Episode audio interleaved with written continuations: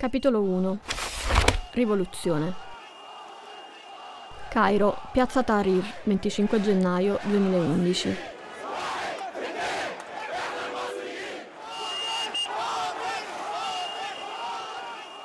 Quelle che state ascoltando sono le voci delle migliaia di manifestanti egiziani che a partire dal 25 gennaio 2011 scendono in piazza per protestare contro il trentennale regime del presidente Hosni Mubarak. Il mondo occidentale ha ribattezzato questi movimenti di ribellione contro il potere imposto con il poetico nome di Primavera Araba. I manifestanti del Cairo la chiamano semplicemente rivoluzione e tutto ciò che chiedono è pane, libertà e giustizia sociale. La notizia corre sui social media e si diffonde in tutto il mondo.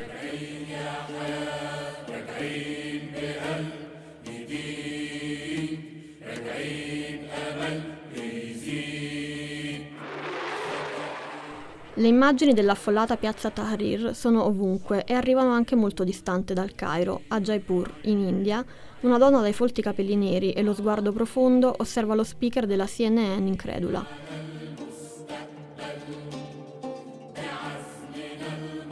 Regge una sigaretta accesa tra due dita mentre con la mano libera afferra la cornetta del telefono e digita un numero a memoria.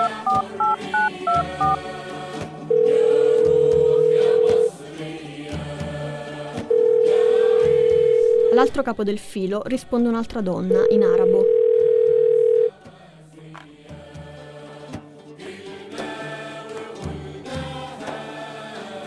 È successo, c'è la rivoluzione? chiede.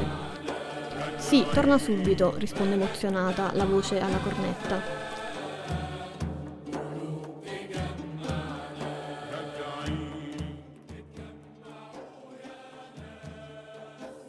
La donna dai folti capelli neri, che ora spegne la sigaretta su un piccolo portacenere appoggiato sul tavolo, è Ahdaf Swaif. Dall'altra parte del telefono c'è sua sorella.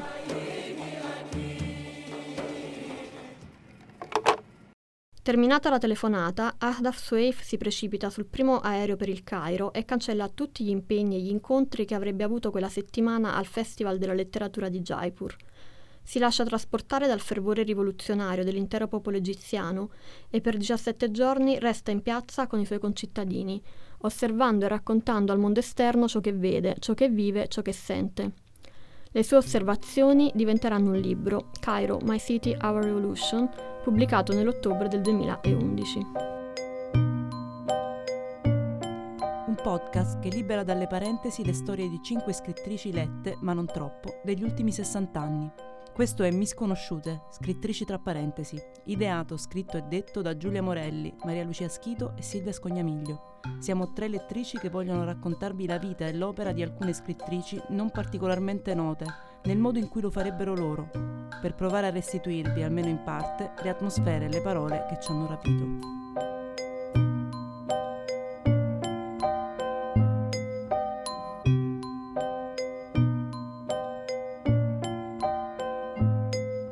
Rivoluzione è un processo, non un evento isolato e, come sapete, la nostra rivoluzione egiziana è in atto. Il suo percorso non è stato facile, come avrebbe potuto esserlo, quando gli interessi di cui cerchiamo di liberarci sono così potenti e penetranti. Ma ci sono stati concessi 18 giorni d'oro, 18 giorni in cui abbiamo collaborato tutti insieme per sbarazzarci del capo del regime che stava distruggendo noi, il nostro paese e tutto quello a cui più tenevamo. 18 giorni che hanno portato fuori la parte migliore di noi e che ci hanno mostrato non solo quello che dovremmo fare, ma come dovremmo essere.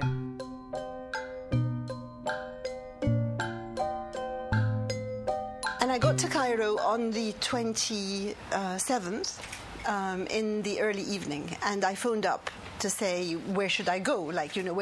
Sono arrivata al Cairo il 27 gennaio. Era pomeriggio tardi e dall'aeroporto ho telefonato a casa di mia sorella. Ho chiesto dove devo andare, dov'è la rivoluzione?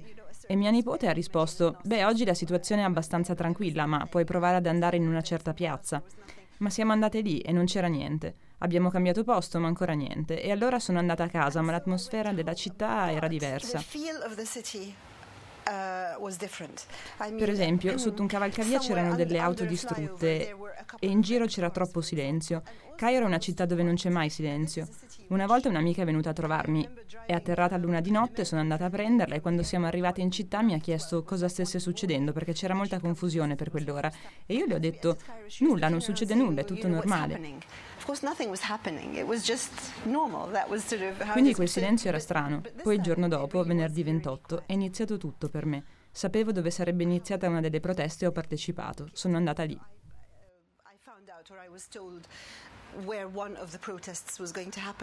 Ahdaf Swaif è una scrittrice egiziana che scrive in inglese per un pubblico per lo più occidentale.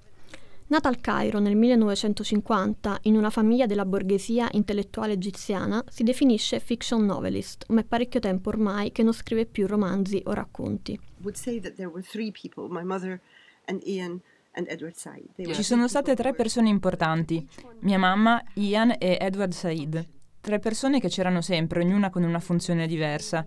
Ian, per me, era il miglior scrittore in lingua inglese contemporaneo. Era anche un editor incredibile, se riuscivo a farlo ridere o commuoverlo, allora avevo fatto un buon lavoro. Mia mamma era più autoritaria, dovevo avere il suo benestare. E Edward era politico, era il test finale per capire se moralmente ero sulla strada giusta, se la mia etica era solida.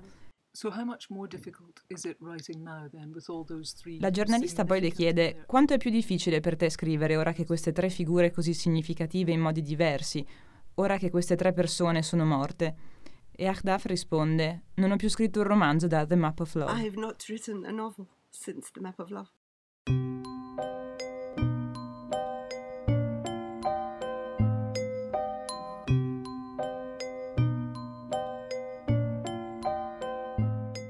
Jan era il marito, il poeta Jan Hamilton. La madre, Fatma Mussa, era anche la sua traduttrice verso l'arabo e l'intellettuale Edward Said era un suo grande amico. Ma soprattutto a rubare tutto il suo tempo e la sua concentrazione è stata la storia, quella con la S maiuscola, quella degli eventi che hanno attraversato e attraversano la sua terra natia e i territori circostanti. L'Egitto, Gaza, la Palestina e l'infinito del conflitto con Israele. Ma a distrarla c'è anche il centrale problema della rappresentazione della cultura araba ed egiziana nel mondo occidentale. La realtà è troppo forte per essere ignorata e richiede la sua attenzione, attenzione che le dedica quindi tramite il giornalismo. I fatti possono diventare fiction solo quando sedimentano abbastanza da poter essere raccontati con un distacco sottile ma necessario.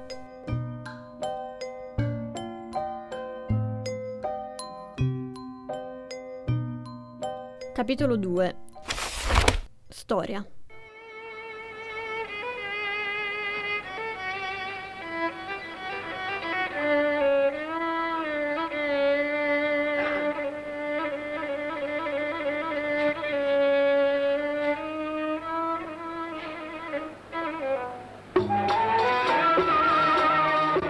In una casa dai soffitti ampi e le grandi finestre spalancate sul tepore della sera, una ragazza di 17 anni è sdraiata sul pavimento maiolicato con un libro aperto tra le mani. È quasi estate e il caldo afoso si appiccica sulla pelle. Anche se sono stati rimandati a tempo indeterminato, la ragazza sta studiando per il Tanaway Amma, gli esami finali delle scuole superiori del mondo arabo, fondamentali per accedere all'università. Questa sera sta rileggendo Middlemarch di George Eliot Socchiude il testo, lo appoggia sulla pancia e si sofferma a pensare alla persona che si cela dietro quel nome. Mary Ann Evans, una donna che si finge uomo per far sentire al mondo ciò che ha da raccontare.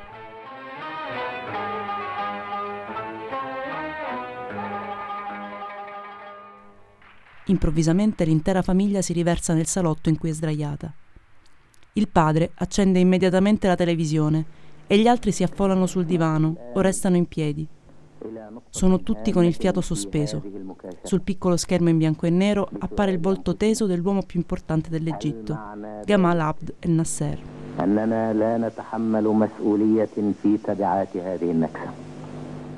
Sguardo serio, fronte corrugata, la voce seria ma visibilmente rotta dalla commozione. La ragazza si solleva sui gomiti e osserva preoccupata. Il conflitto che passerà alla storia come guerra dei sei giorni è in corso e mai come in questi casi un discorso del presidente è seguito con trepidazione e attesa. Stavolta, però, sta annunciando le sue dimissioni. Ho preso una decisione per la quale ho bisogno del vostro aiuto. Ho deciso di dimettermi da qualsiasi ruolo ufficiale politico e di ritornare tra i ranghi delle masse per svolgere il mio dovere tra le loro fila, come qualsiasi altro cittadino.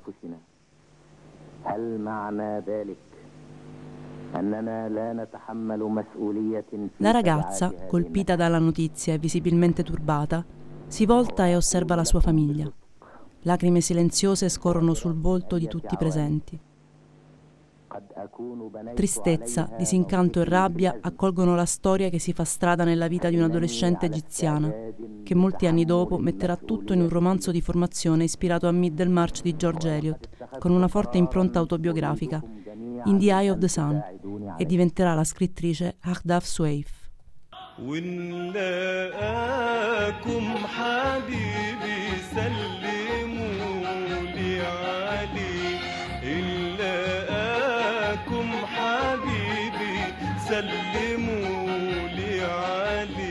Capitolo 3 Radici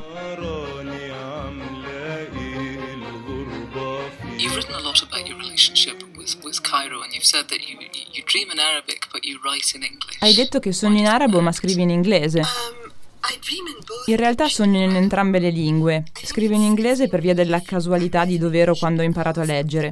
Ci siamo trasferiti in Inghilterra nel 1955, avevo 5 anni e mia mamma stava prendendo un dottorato in letteratura inglese e così ho perso l'arabo. And I lost my Arabic. And A quell'età era nell'interesse di mia madre che io imparassi a leggere, così da poter stare tranquilla accanto a lei sfogliando un libro. Ho iniziato a leggere presto e mentre crescevo ero circondata dalla sua meravigliosa biblioteca, ricca di letteratura inglese ed internazionale. Credo sia per questo che la mia lingua letteraria si è formata in inglese. Al Cairo, nel 1950, una professoressa universitaria specializzata in letteratura inglese e uno psicologo hanno una bambina, Ahdaf. Una famiglia borghese che affonda le sue radici nella tradizione musulmana egiziana, ma con una forte apertura verso il mondo occidentale. Ahdaf cresce circondata dalla sua grande famiglia, un'infanzia serena e felice. A un certo punto, però, la famiglia si trasferisce in Inghilterra. Qui Hadaf entra in contatto con la cultura letteraria occidentale e con le sue origini arabe, grazie alla fornita biblioteca dei genitori. Inizia così un'esistenza a metà tra mondo arabo e mondo europeo. Quando dopo anni si troverà davanti la pagina bianca per scrivere il suo primo racconto, le parole arriveranno in inglese e non in arabo come aveva immaginato avrebbe scritto. Scrivere in inglese mi dà decisamente più libertà perché posso usarlo in termini letterari meglio di quanto possa fare con l'arabo e quindi posso far fare alla lingua quello che voglio con più semplicità. Immagino che il problema della lingua si ponga perché ci sono dei brani nei miei libri che sono sessualmente espliciti. Ci si potrebbe chiedere se io abbia usato l'inglese per poter scrivere tutti quei brani sensuali che non potrei scrivere in arabo. La mia risposta sarebbe no, perché se traducessi le mie opere in arabo, o meglio, qualora si arabizzassero, manterrei comunque quei brani. Se dovessimo trovare una radice alla narrativa di Ahtaf Swaif, sarebbe composta sicuramente dalle lettere M, S, R, ovvero Misr, la parola araba che indica l'Egitto. La forma che questa radice assume è quella dell'incontro coloniale prima e postcoloniale poi, con l'Inghilterra. Infatti, mentre le radici emotive e affettive di Ahdaf Swaif affondano nella fertile terra natia sul delta del Nilo, quelle letterarie appartengono ai grandi classici della letteratura occidentale e influenzano molto la sua futura produzione scritta.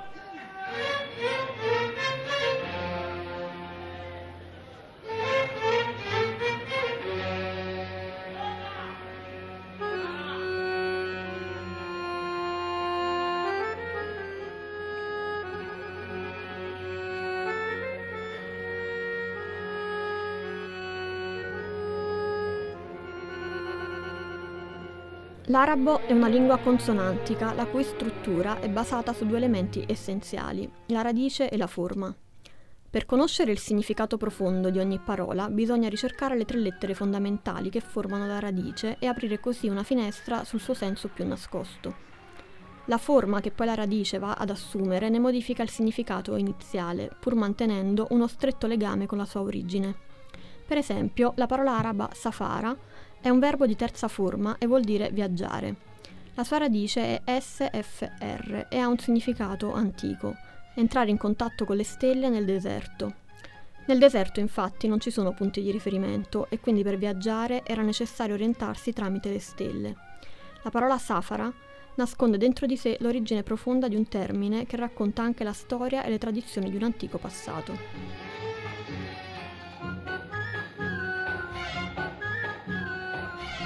Tutto deriva da una radice e la radice è composta per lo più da tre consonanti e poi la parola assume diverse forme.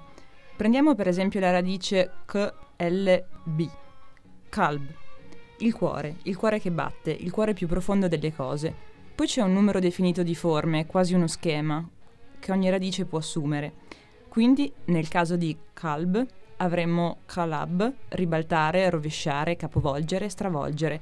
Poi maklab, un brutto scherzo, una beffa, ribaltare una situazione. Poi maklub, sottosopra, mutakallib, instabile e inkilab, un colpo di Stato. L'inglese è il suo imprinting linguistico per raccontare le vicende delle protagoniste delle sue storie, fortemente autobiografiche. Le parole fluiscono nella lingua dell'estraneo. D'altra parte, i suoi racconti hanno come nucleo tematico proprio questo, essere a metà tra due mondi e sottolineare la scelta di non dover scegliere a chi appartenere, se al proprio o all'estraneo. Quella della lingua è una scelta controversa, poiché l'inglese non è soltanto una lingua straniera, ma è anche la lingua utilizzata dall'occupazione coloniale britannica, una lingua con la quale i compatrioti di Sueif hanno intrattenuto una relazione complicata. Come donna che vive tra due mondi, Sueif è il prodotto di una storia complessa. Una donna egiziana che vive in Inghilterra e racconta in inglese l'Egitto. È una donna proveniente dalle sponde del sud del Mediterraneo, un'estranea che abita la lingua del colonizzatore ma non si limita a recepirla passivamente. Vive la lingua dell'estraneo al punto da appropriarsene, infondendo nell'inglese reminiscenze della sua lingua madre, l'arabo, in un dialogo continuo tra due mondi e due culture spesso distanti e opposti, spesso vicini e affini. Aisha, Mandy, Asia e tutte le figure femminili che si incontrano nelle opere di Akhdaf Swaif sono donne con una personalità forte, definita e sfaccettata, anche per via dei diversi modi di pensare che le protagoniste hanno avuto modo di incontrare nel corso della loro vita. Le loro identità sono diventate luoghi di incontro, di scambio, di passaggio tra diverse correnti culturali, permettendo loro di coltivare un pensiero nomade. Swaif è costantemente alla ricerca di un tentativo di sintesi tra le diverse identità che lei, in prima persona, ha sperimentato nel corso della sua vita, immersa fino in fondo nella realtà egiziana quanto in quella inglese, dalle quali cerca di trarre il meglio, senza rinnegare né sminuire nessuna delle due.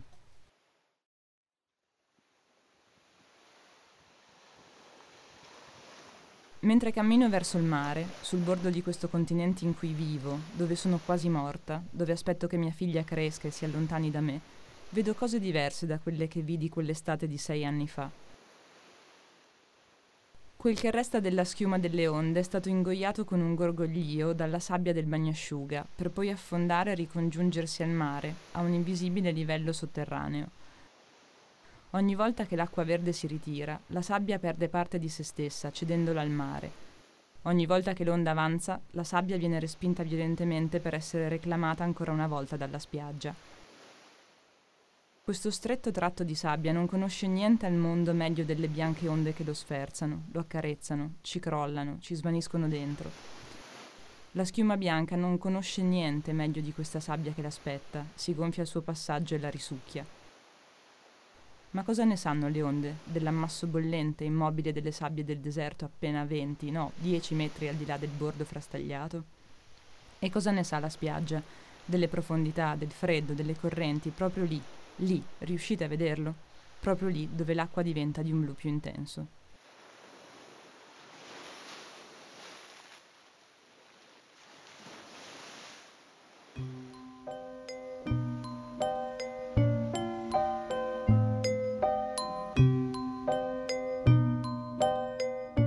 Avete ascoltato Misconosciute, un podcast che libera dalle parentesi le storie di cinque scrittrici lette, ma non troppo, degli ultimi 60 anni.